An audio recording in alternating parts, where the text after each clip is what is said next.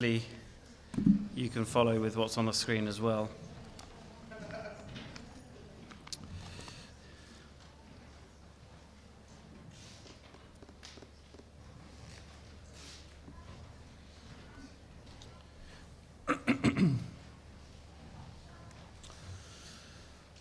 if you want to guarantee a crowd at a Christian conference or Christian gathering, there are three topics that are ideal.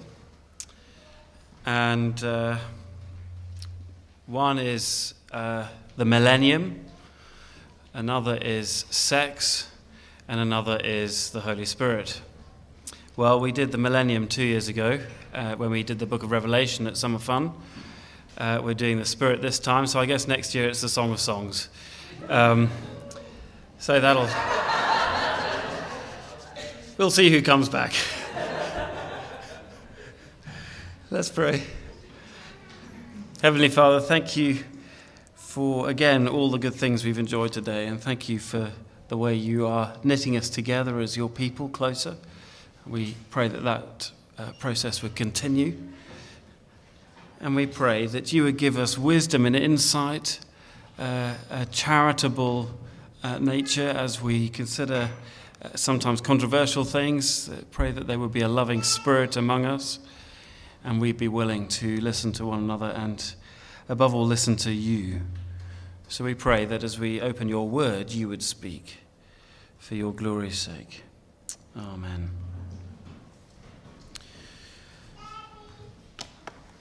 I'm here. Um, I'm not going to give you all the answers because I don't have them. Um, and this is not going to be a sort of last word by any stretch of the imagination. It's not going to be an be all and end all. Um, and as I was sort of thinking about it, I thought that the best way to go about this was just to sort of give a few more personal reflections on how I see these things. Um, and. Uh, so it, it, it's not a very sort of structured argument or anything like that, but I, just a, a few thoughts that have, hopefully will help us to think uh, this uh, business through. And obviously, I come from a very specific point of view at one level in terms of background. I'm an Anglican. And that implies perhaps certain things about church order and what happens when churches get together. Um, and I'm not a charismatic, and that implies certain things about this, that, and the other. But I've lived and worked in Africa, where actually the default setting, certainly in Uganda where we were, the default setting for church life, whether you're Anglican, Anglican Pentecostal, or Roman Catholic, was pretty much charismatic. That was the sort of default position. So, you know, you could walk into a Catholic church uh, in Kampala and, apart from the robes, think you were in a Pentecostal church. And I think that, that whole experience of being there did me a lot of good for all kinds of reasons. But uh, it certainly gave me insights and, and uh, certainly a degree of respect. But uh, let me start with some preliminary agreements, some things that actually are the foundations without which we can't do business. You know, if we disagree. And I, I guess even amongst this group here, there's a sort of range of opinions um, about how the Holy Spirit is at work today and what we can expect. I guess it's, it's our expectations of the Spirit's work that actually is where um, the, the, the discussions and perhaps the tensions arise. And of course, the Holy Spirit is very active in Luke Acts, but uh, particularly we see what he gets up to in individual believers and, uh, and leaders in the book of Acts. The interesting thing is that uh, Luke in both his books doesn't tell us a lot about the Spirit, he just narrates what he gets up to. Funnily enough, for more in depth explanation and rationale, we need to look to John and Paul. And uh, on the handouts, the back of the notes booklet, if you just come in, um, you'll see an outline. And uh, John and Paul particularly give fuller explanations of what the Holy Spirit does. So I want to just give the briefest of overviews just to, to, to lay out uh, our foundations. Who is the Holy Spirit? Well, that's the sort of first obvious question. And um, The first answer is that he's God.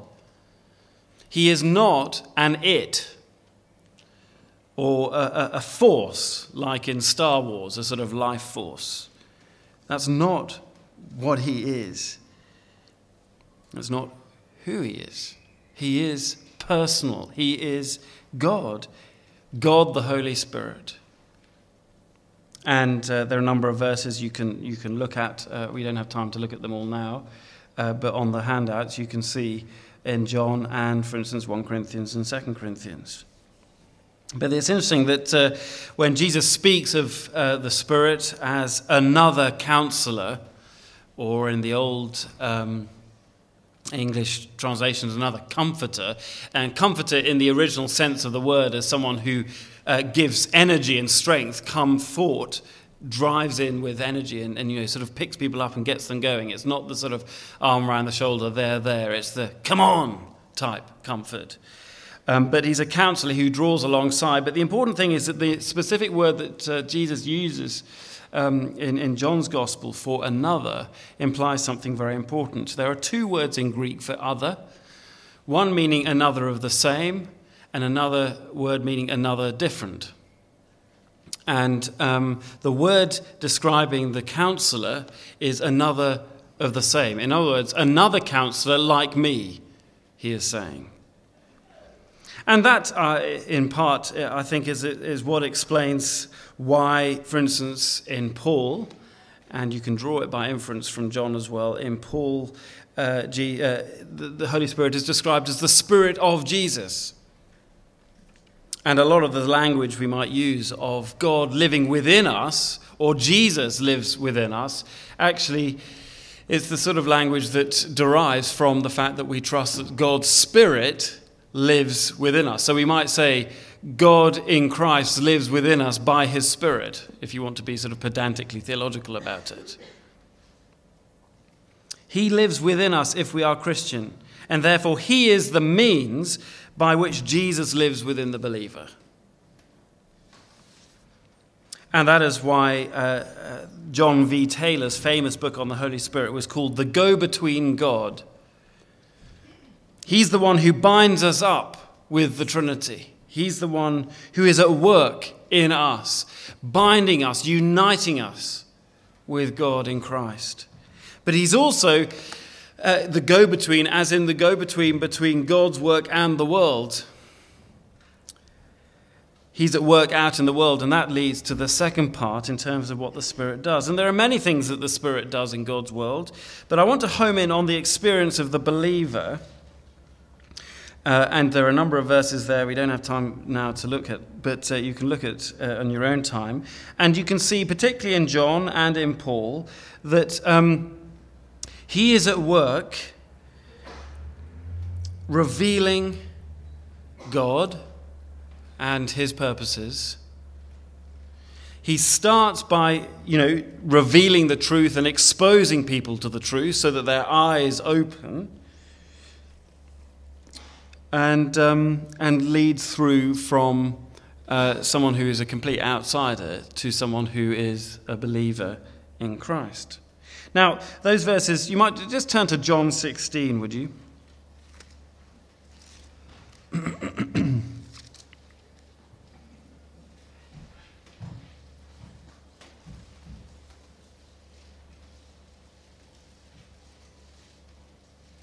You'll see in John 16, 12, and 13, Jesus speaks of the Spirit. He says, Look, I've got much more to say to you, more than you can now bear. Remember, these are the final hours of Jesus' life before the crucifixion.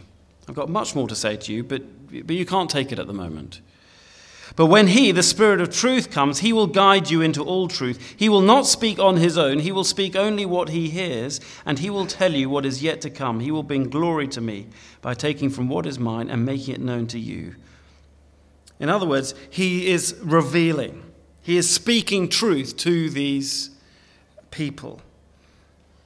Now, the important thing to realize is that first and foremost, this is a promise to the apostles at this unique moment in salvation history, as it's called. Because, of course, they're the ones who were with Jesus before, during, and after the crucifixion.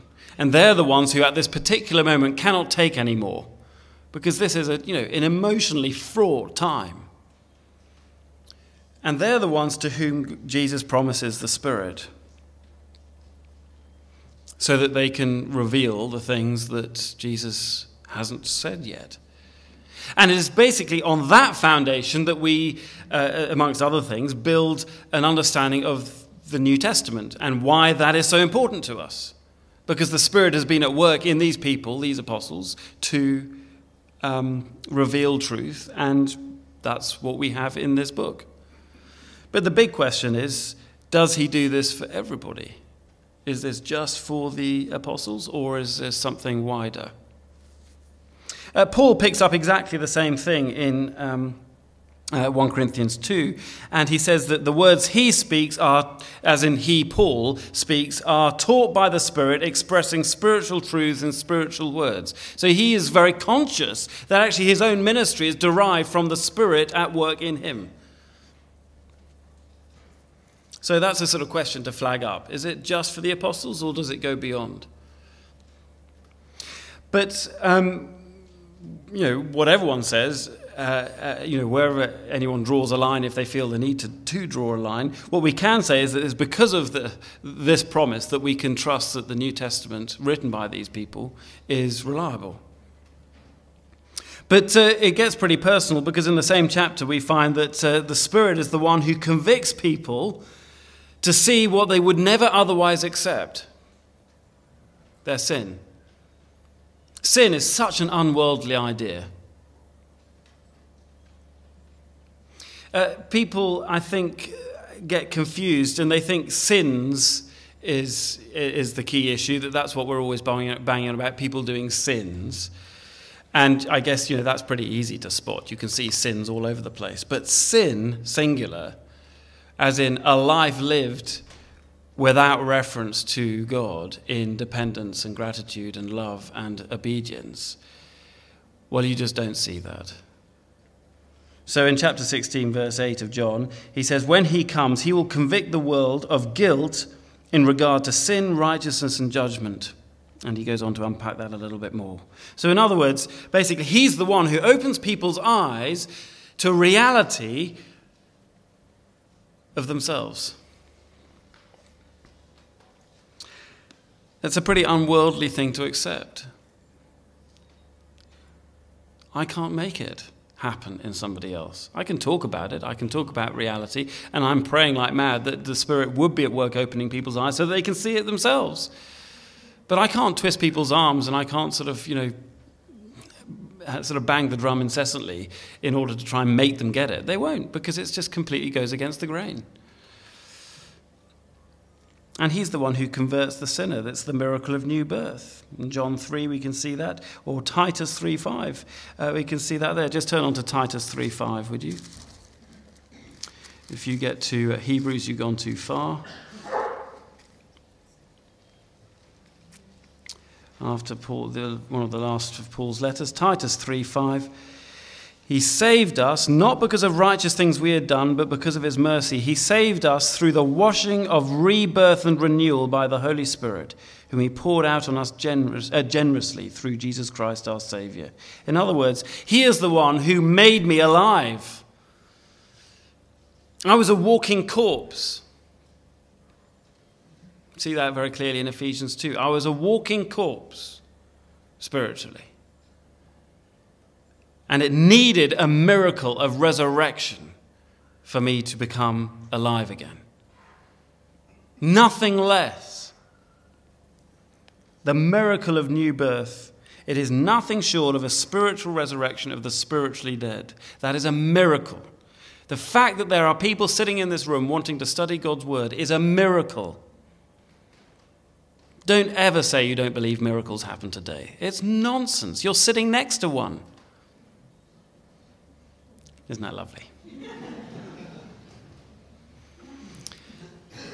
and he grows the saints. He transforms us to be more holy, to be more like Christ. That's why, for instance, at the start of Romans, Paul calls the Holy Spirit the Spirit of holiness.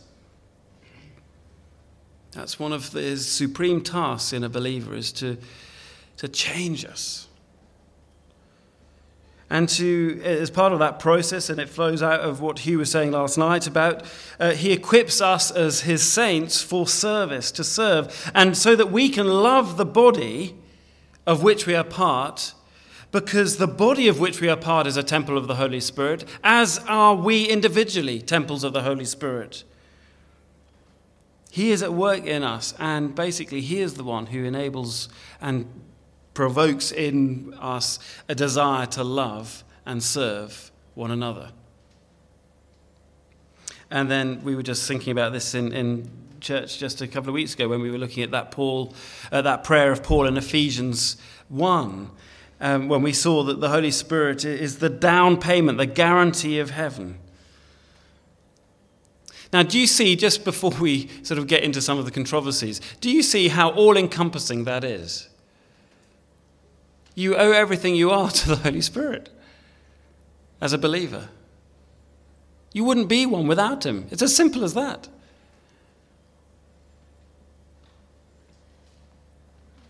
He is vital to our very life.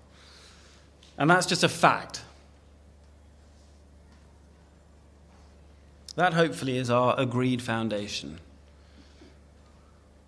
You cannot uh, avoid the Holy Spirit if you're a believer. You cannot not be a spirit Christian as if there was such a thing as a non spirit Christian. You can't be a Christian without him. It's as simple as that. So now we come to Acts. Well, I think in Acts, uh, one of the biggest, the biggest debate that we have with Acts. Uh, uh, um, and in fact, it's something, a, a, challenge that we have with any narrative from anywhere in the Bible, you know, the stories of the Bible. Um, the, the, the biggest challenge is the tension between description and prescription. In other words, is it just telling us what happened?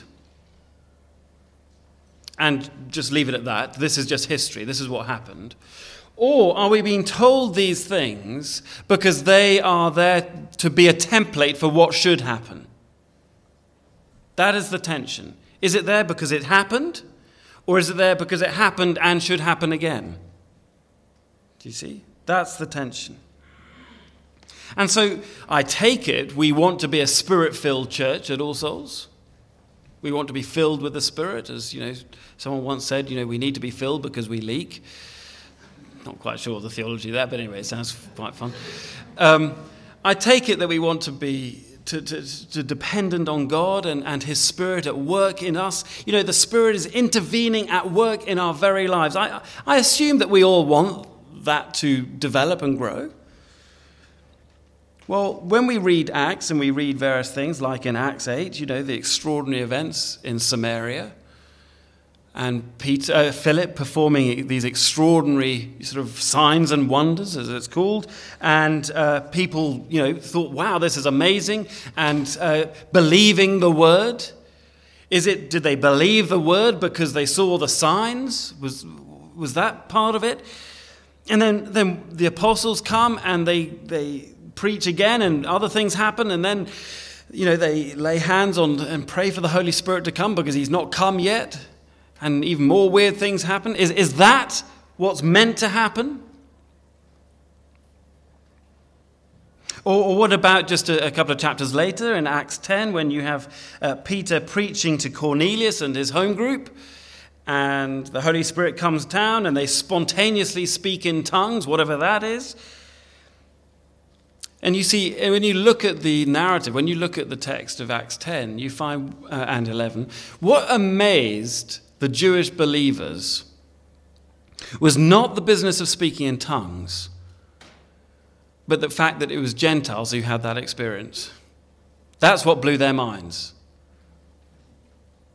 So, does that mean that sort of experience is normative? Is that what should happen? So, you know, you have the description of the event. This is what happened in Samaria, and this is what happened to Cornelius. Is that setting a precedent for what should happen in London in 21st century? Is this what should happen to us? Should we expect at Cornerstone to have exactly the same thing? Now, I, think one of the phrases I'm sort of find myself sort of coming back to again and again. Um, and, you know, use it when I'm talking to people, and, and it's, it's, it's, one of those really annoying phrases, you know. I, mean, I, I remember having a, this is a complete red herring, but anyway, I remember having a physics teacher at school who always used to say, say what you mean and mean what you say, and I used to find that really annoying. Anyway, that's, anyway, th- this is a phrase that I find myself saying rather a lot now, and it's pretty annoying, but the phrase is, it's not quite as simple as that. And that's a really annoying phrase. But I find myself saying it more and more. It's not quite as simple as that. Because you see, some of the things that happened in Acts, they, they were important. And in fact, some of them, many of them, were, were intended to be repeated. It's not an either or. It's, it's, well, sometimes it seems to be a sort of bit of both. So, you know, there were things that we would want to say that are good things, you know, the, the, the, life of the community, sort of words, sacrament, prayer, love. We looked at that, you know, when we looked at Acts 4 and what the community did together, we would say, yeah, that's a good idea. It's there in Acts, we would say, yeah, that's something we should repeat and carry on because they're good things. Um, you know, the whole business of mission and evangelism, going out beyond uh, the sort of racial boundaries or cultural boundaries or whatever, we would say, yeah, that's a good thing, and we do that at All Souls. We send out mission partners. Uh, and the, the incredible assurance and confidence in the gospel and the boldness to preach that we see in various people. You know, the, the extraordinary confidence in Jesus that Stephen had as he was being martyred. I, I would think that that was something we would want to share, isn't it? The question is should it be everything that we see? And let me just sort of you know, really uh, be quite explicit and say, you know, what are the spirit controversies in Acts? Well, I've listed them there on, on the sheets. Uh, you could divide them, I guess, under two main headings the believer's experience, and the believers in, in Acts experience all kinds of fun things. So, you know, the so called baptism of the Spirit that uh, the uh, Samaritans have, or speaking in tongues that uh, Cornelius does, or later, as we will look at tomorrow, the Ephesian disciples in chapter 19 suddenly sort of they start speaking in tongues when they get converted. Hallelujah, praise the Lord, and all that. Uh, and then the, the, rather more sinister things like Ananias and Sapphira just falling down dead in judgment in chapters 5. And then prophecies of the future, you know, the business with Agabus and the famine was actually quite an important moment, and as we sort of hinted at this morning, you know, it was a, one of those sort of stepping stones as we saw Antioch became quite an important place. And then what about ministers' experience as they go about preaching the gospel? You know, signs and wonders, healings and exorcisms. And there's one chart in the color booklet that sort of compares uh, Peter's ministry and Paul's ministry with Jesus' ministry. And one of the sort of themes of Acts seems to be saying they're doing the same things as Jesus. And more than that, actually, this is the big one. You have raising from the dead. Both Peter and Paul raised somebody from the dead, as Jesus had. That's pretty impressive. Paul did it because he spoke too long, but that's another story. So, what do we make of all this? Well, here are some personal thoughts.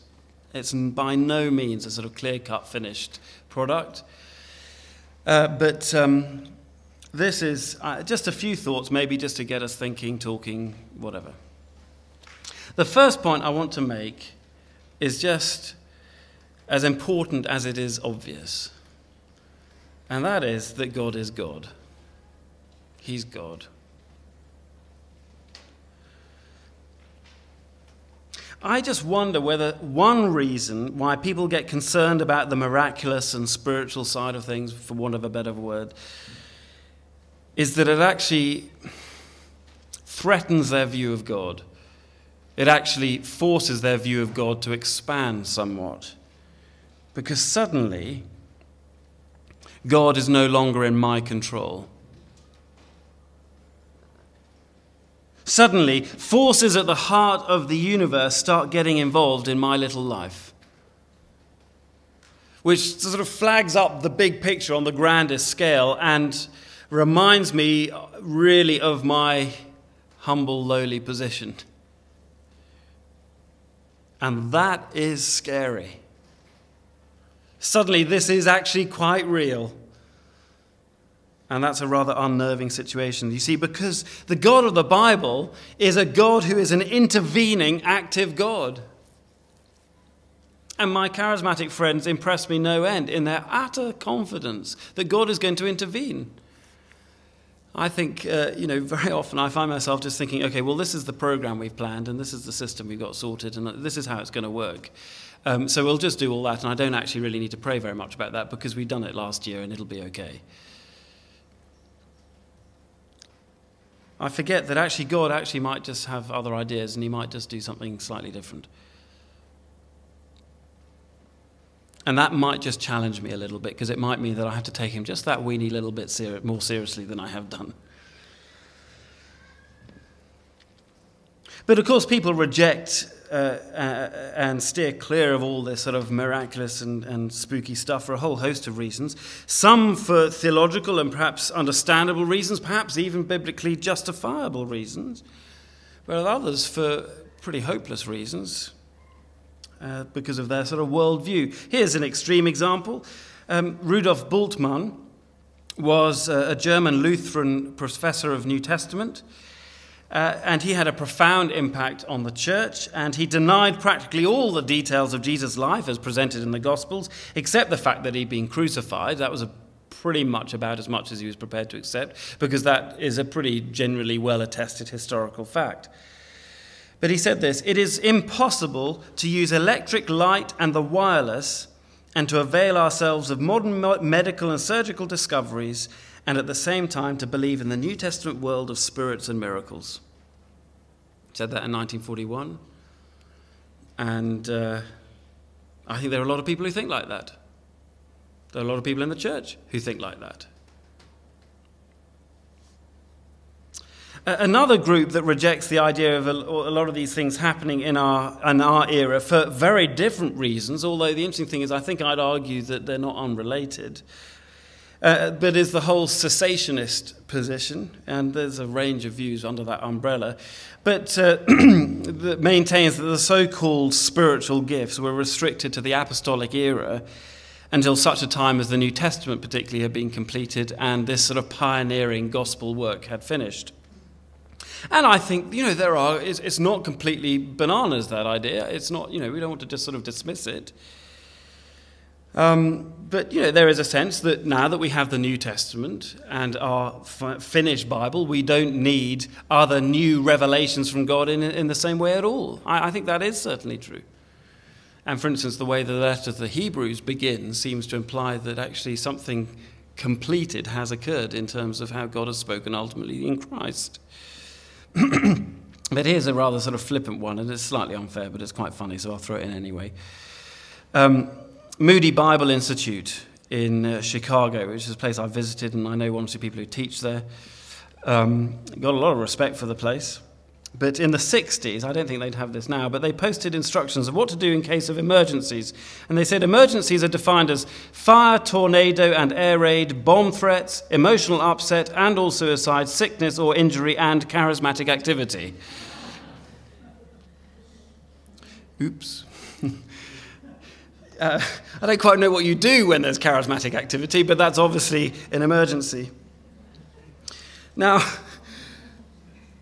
of course, at the other end of the spectrum, you have the more uh, Pentecostal approach, which is to assume uh, that what we see in Acts is actually a template in, in almost every way for what we see, uh, should see today. And I'll say a few things in a moment about that. But as ever, we need to try and find a way through. Now, I have to say that I am not a believer in the idea that we should always seek balance. I, I, I slightly sort of cringe a bit when people talk about balance and trying to find the, the middle road, the via media, which is a sort of very Anglican thing to do, and it sounds very reasonable. Because um, sometimes actually the middle path can get you into real trouble, especially if it's between something that's really very, very wrong and something else that's very, very right. A middle path is not going to help you out at all. But there are moments, and there are certainly times when it is appropriate. And I think Uncle John, uh, John Stott got it absolutely spot on in his Bible Speaks Today commentary on Acts. There's one left. Um, but it is a cracking, cracking book. And he said this If, uh, I won't do the accent this time, if we take the, um, scriptures as our guide, we will avoid opposite extremes. We will neither describe miracles as never happening nor as everyday occurrences, neither as impossible nor as normal. Instead, we will be entirely open to God who works through nature and through miracles. I think I would take it a bit further and to say that actually, one of the, the, the, ways that our sort of worldview thinking has gone slightly pear shaped is to make a distinction between the sacred and the secular. And to see that basically um, God you know, is only at work in the sort of, in quotes, miraculous, spiritual, sacred, whatever sphere, and that the secular is separate. Well, basically, that is a worldview that the modernists want us to have because they want to be able to push us into an ever increasingly tight corner so that eventually they, we, we become irrelevant because we've got nothing to do with the public sphere. I think that is a travesty, but I think also it completely fails to do justice to what the Bible teaches about God. He's the creator of everything. And that actually, in God's universe, there's no distinction. It's all His, it's all sacred. There's no distinction. And one of the failings, I think, a lot of the time is that basically we, we assume that God is only at work in the sort of spontaneous or the strange. And we forget to see the wonder and the miracle of God's work in the mundane. You see, uh, as I go around doing preaching conferences in various places uh, with Langham Partnership, um, almost without fail, at every conference we do, there'll be people who come from a sort of more Pentecostal background. There certainly were many when we were in Uganda. And um, we spent a lot of time talking about how uh, the different processes and things that one needs to think through in terms of preparing talks and how you study the Bible and so on. And it's, it can begin to seem very involved, and people, you know, if they've never had anything like that before, they begin to sort of balk at it and say, You've got to be kidding. And it, almost every time, without fail, someone will say, Well, what about the Spirit? And the Spirit's leading.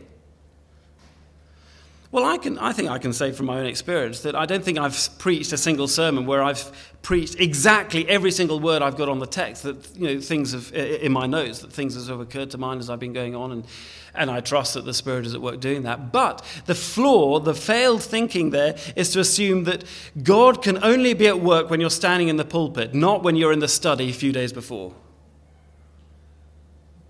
The Spirit's at work the whole time. Why, why are we restricted? Actually, you see, the irony is to say that just the Spirit just works in the spontaneous, is to restrict God just as much as to say that He only works uh, like this or there is no whatever. Do you see the irony of that? God is God.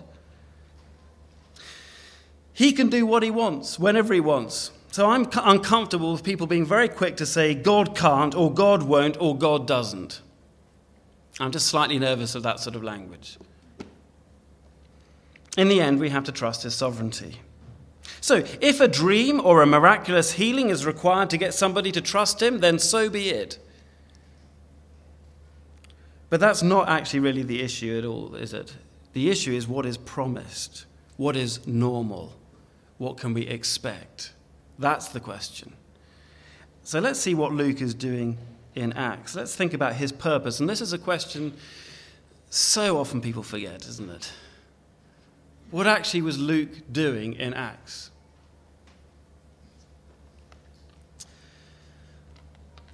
I, I, think I said in one of the sessions uh, in the mornings that I think that Luke is aware of some of the potential dangers with what he's writing.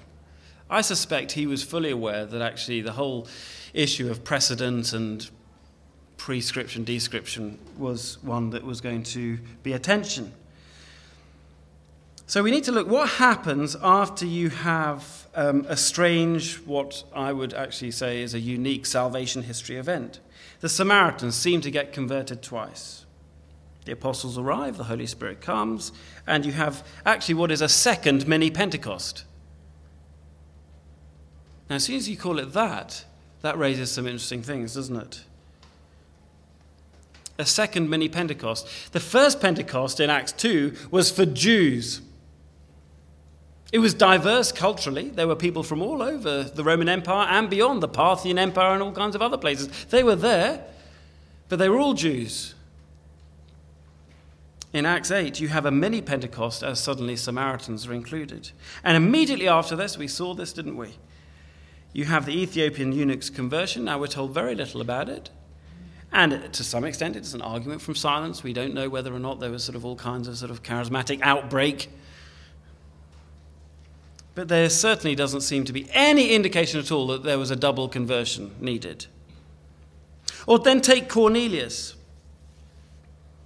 He's converted through the ministry of the chief apostle, through Peter, who himself, as we saw this morning, had to be converted to the idea that God was working beyond boundaries. And you have a sort of third mini Pentecost. But then soon after, you have the church in Gentile Antioch planted, no apostles, no mini Pentecost. You see, Luke seems to be saying, I think, that the combination of the apostolic and charismatic is particularly focused on key salvation history events. In other words, what do I mean by a salvation history event? Well, it's one of those moments in God's purposes for the world that was integral to the next stage beginning. And um, uh, Chris Green, in his uh, great book on Acts, and there's some copies left on the table, um, but he actually does a really interesting study, and I've put it in the coloured notes booklet. Um, but he groups together all the times when you find the Holy Spirit really being active in Acts. And what you find is that descriptions of the Spirit's work are not spread uniformly through Acts. There seem to be clusters of Holy Spirit verses at various points. And when you look at what those points are, you come up with rather an interesting list. Pentecost, uh, the commissioning of the 12 apostles in chapter 1, then Pentecost in chapter 2, then chapter 6, the choosing of the seven deacons to free up the apostles to preach and pray. That was a key event. Then, chapter 8, the first Samaritan converts. Chapter 10, the first Gentile converts. Chapter 16, the gospel reaches Europe. And then, chapter 20, Paul's trials in Jerusalem and Rome are foretold. Now, do you see that the Spirit is obviously at work throughout the story, but in the way that Luke is telling it, he's saying he is particularly at work at these unique moments. And so, this is what Chris Green says. The fact that the Holy Spirit's work occurs in clusters in Acts should emphasize for us that those events are particularly important. It's not downplaying the Spirit, far from it, the opposite, in fact. Apart from the first, which is a promise of and preparation for the second, so Acts 1 and 2, which is Pentecost, each cluster can be seen to be about evangelism in some shape or another. So, activating this principle highlights for us that the work of the Holy Spirit in Acts is to, and this is Chris uh, Green's words, to push the churches outward into new missionary activity and that this activity is focused on telling people about Jesus. Even Peter's sermon at Pentecost is a sermon about Jesus, not about the Holy Spirit. So, do you see the point? And that's just, that, that's just simply a fact of, of what you have in, in the book of Acts. Now, I know that that doesn't answer all the questions, but I do think it is significant because a lot of debates and discussions about sort of Pentecostalism and charismatic stuff grows out of Acts. So we've got to do justice to what's going on in Acts, do you see? To be able to, to, to, to talk about that. Then what about. Um, oh, sorry, there's. Uh, um, I should have put that up there, you can see. Um, some, some, some key differences going on in, in, in the stories as one follows another. So in Acts 8, you have the double conversion, and then the Ethiopian, no double conversion, no apostles. Acts 10, 11, you have Cornelius and speaking in tongues, and then Antioch is then planted with no apostles and no mention of anything else. It's not a, it's not a sort of end all argument, this, but it is an interesting factor that needs to be taken into account. Oh, I had the clusters there as well. I forgot about that, but that's in your booklet. So there we are. Let's move on. Luke's categories. I want to just think, uh, use this as one example of a bigger issue. Uh, and, and that is to try and work out well, what, is, what does Luke mean by certain things? And let's take the whole issue of speaking in tongues as a case in point. What does he mean? Or more to the point, does what Luke says in Acts fit, or is it the same as what Paul is talking about in Corinthians? Is that the same experience he's referring to? So, for instance, in Acts 2, there's something very specific there. These tongues are languages that are understandable. The people who heard them immediately recognized them. They were Parthians there, and they said, Flip, someone's speaking in Parthian. I can immediately understand what they're saying. No interpretation needed, they get it. There's something really quite remarkable about that. That immediately throws up the suggestion that there's something perhaps different about that, what happened in Acts 2 with what happens, for instance, after uh, Cornelius is converted in Acts 10, but we can't really know. We don't know whether he suddenly started speaking Italian. And it's interesting, isn't it? In, in Corinth, Paul in 1 Corinthians 14 is at great pains to get people to do what, um, to get the people to do uh, things that uh, are understandable, not least to the outsider. So in 1 Corinthians 14, he says in verse 23 If the whole church comes together and everyone speaks in tongues, and some of you do not understand, and some unbelievers come in, will they not say that you're out of your mind? And then verse 27 If anyone speaks in a tongue, two or at the most three should speak, one at a time, and someone must interpret. So that does seem to be something slightly different from the sort of Pentecost experience, do you see? Well, that immediately flags up that perhaps Pentecost was maybe unique, certainly very special, because you don't find that sort of experience anywhere else in the New Testament, as far as we know. I, I can remember uh, when, and I know uh, other friends who've had the same, but when I was at university, one of my closest Christian friends was a guy who went to a charismatic church in Oxford, and um, I was profoundly challenged. As I said earlier, about, you know, often folk from this sort of uh, background are acutely conscious of God's intervening work and power. And they, they trust him to do remarkable things. And, and I, I'm always conscious of how lily livered I am about what I expect God to do. And I prayed for the whole thing of speaking in tongues. I was pretty scared about it. I thought this is really weird for the reasons I was mentioning earlier. It suddenly sort of blows your universe to something much bigger because there's a God out there who might do something with you. I prayed for tongues. It didn't happen. I was told just to open my mouth, and I did. And I was. Hmm. I've got many friends who do. Praise the Lord. That's great. I can't. Maybe that's a cop out. Maybe I'm just, I don't know. But it's interesting, isn't it, that Paul takes a remarkably pragmatic view on all this, doesn't he? You know, let, us be sensible about this, guys, uh, in Corinth. That, you know, one at a time, have an interpretation. It's not the big deal, it's not the be all and end all. It's great if you got it, but it's not the biggest deal. The most important thing is that people can understand what is heard so they can believe. And I guess we need to be pretty pragmatic about a large church like All Souls and what we do in our meetings. And I can tell you, we are constantly juggling different things to do at our Sunday meetings, especially on, on the mornings when you've got to get one lot in and one lot out, and, you know, there the twain shall meet and all that. I suggest if there was a particular thing that you sensed that God was putting on your heart that all souls needed to hear, I guess the best thing would to to bring it to a prayer gathering on a Tuesday and talk to Hugh or, or, me or whoever's leading and say, well, I think this is something. And, and part of the leader's prerogative is to say, yes, I think that's appropriate or no. But yeah, why not?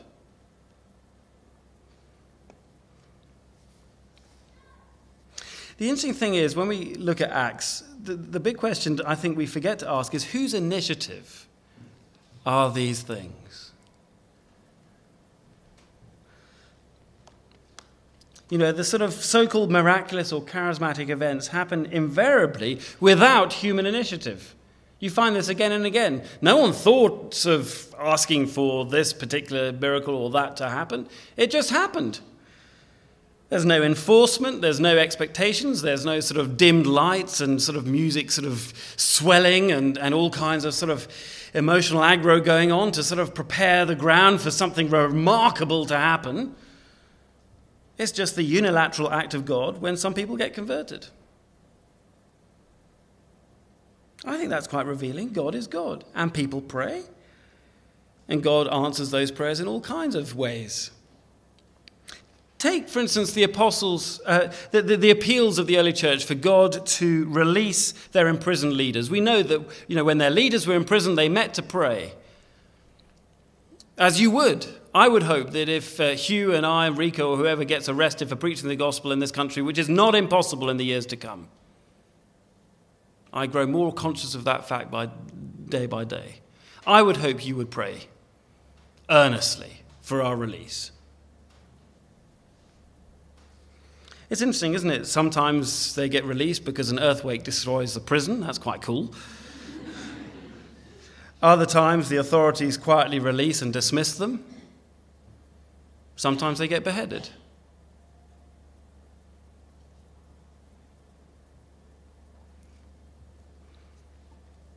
God is God.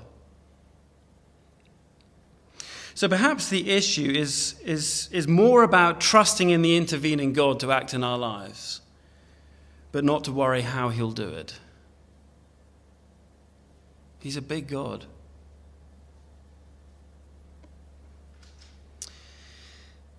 But I think that's one reason why people strive after the spontaneous. You see, if it's spontaneous, well, of course, it must be the Spirit, because no one else could have thought of this. If it's planned or ordered, and you know there's a sort of typed up program for what's going to happen. That's bound to quench the spirit because you know he can't go against what's typed on the sheet. But of course that's a false distinction that paul wouldn't agree with for a minute. God is lord of the spontaneous and the mundane. And anyway the funny thing is most people's idea of a spontaneous church service is usually pretty predictable and um, it's usually pretty well planned as well, and is only there to give the air of spontaneity. You know, unless they are incredible musicians, the band must rehearse. Unless, of course, they're U2.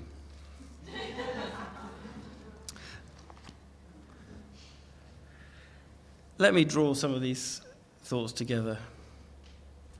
I think let's sort of sum it up under the idea of you know, possibilities, not expectations. What you find, I think, well, put it this way Jesus describes the Holy Spirit in John 3 as like the wind. You can't see the wind, but you can certainly see its effects. And the Spirit does extraordinary things very often in pioneering situations. And I think you can see this sense of this sort of thing in, in Acts. But but God works in different places, in different ways, in the best way to work in that place.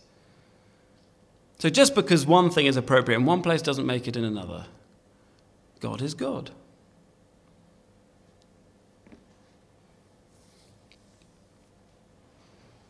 The problem comes, you see, is I think when we try and base our entire expectation of God's activity on these sorts of occurrences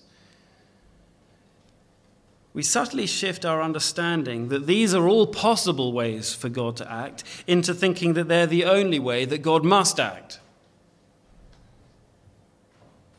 which is to limit God. Who do we think we are?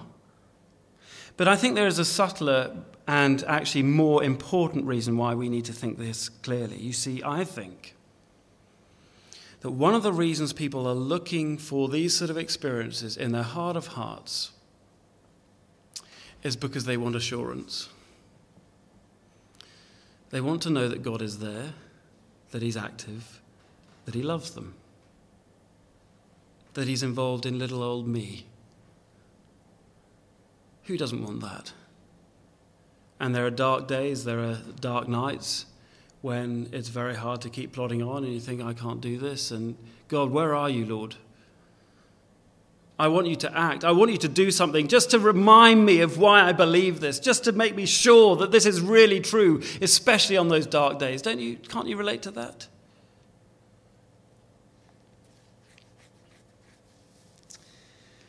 I, I, think it's one of the biggest spiritual needs of our generation that, to, to know that God is alive and active because the philosophers have told us that he's dead. And we don't quite know how to react. The danger is, you see, then what we're beginning to do is derive our Christian assurance from our experiences of God. And that leads to rather a dangerous pattern of inward looking and navel gazing as we look further and further within for something, some little spark, some little sign that God's there and at work, rather than looking to the cross. You want assurance that God loves you? God demonstrates his own love for us in this. While we were still sinners, Christ died for us. Romans 5 8.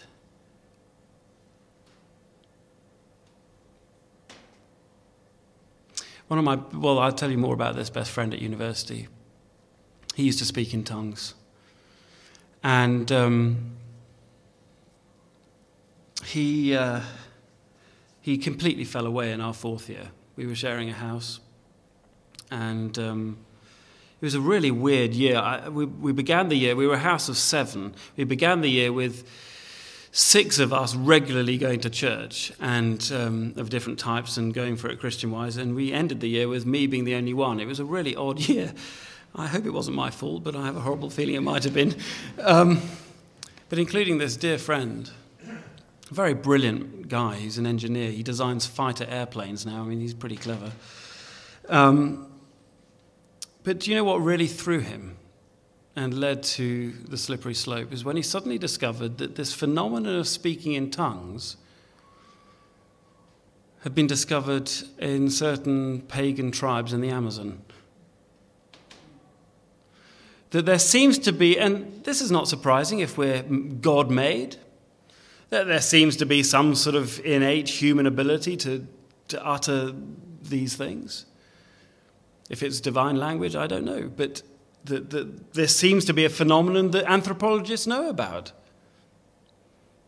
And it completely threw him because that was what he based his assurance that God was active and loved him and true on. And when he suddenly discovered that it didn't seem to be uniquely Christian, it collapsed. Well, you know,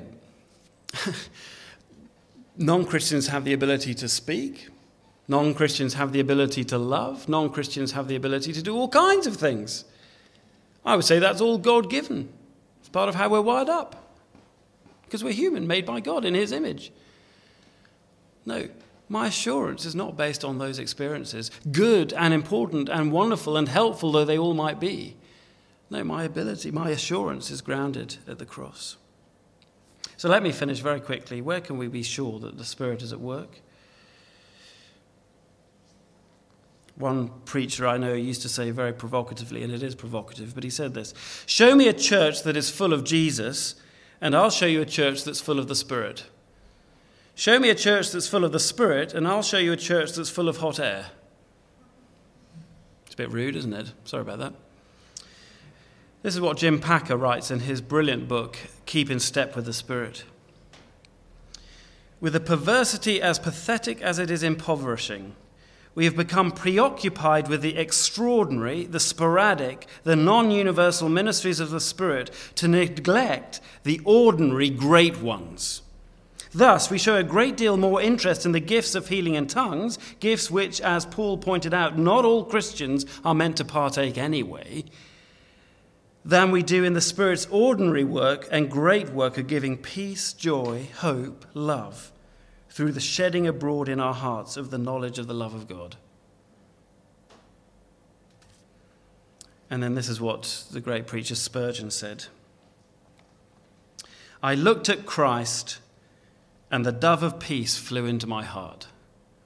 I looked at the dove, and it flew away. Let's pray.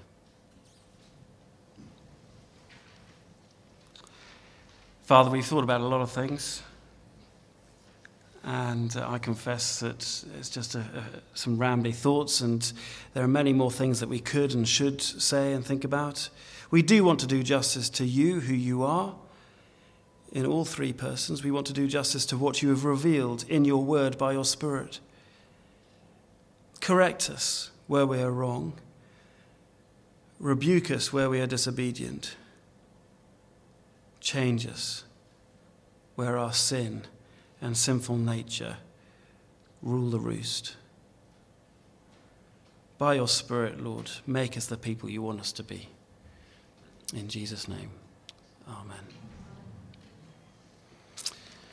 Thank you very much. You have 10, 15 minutes before a quiz.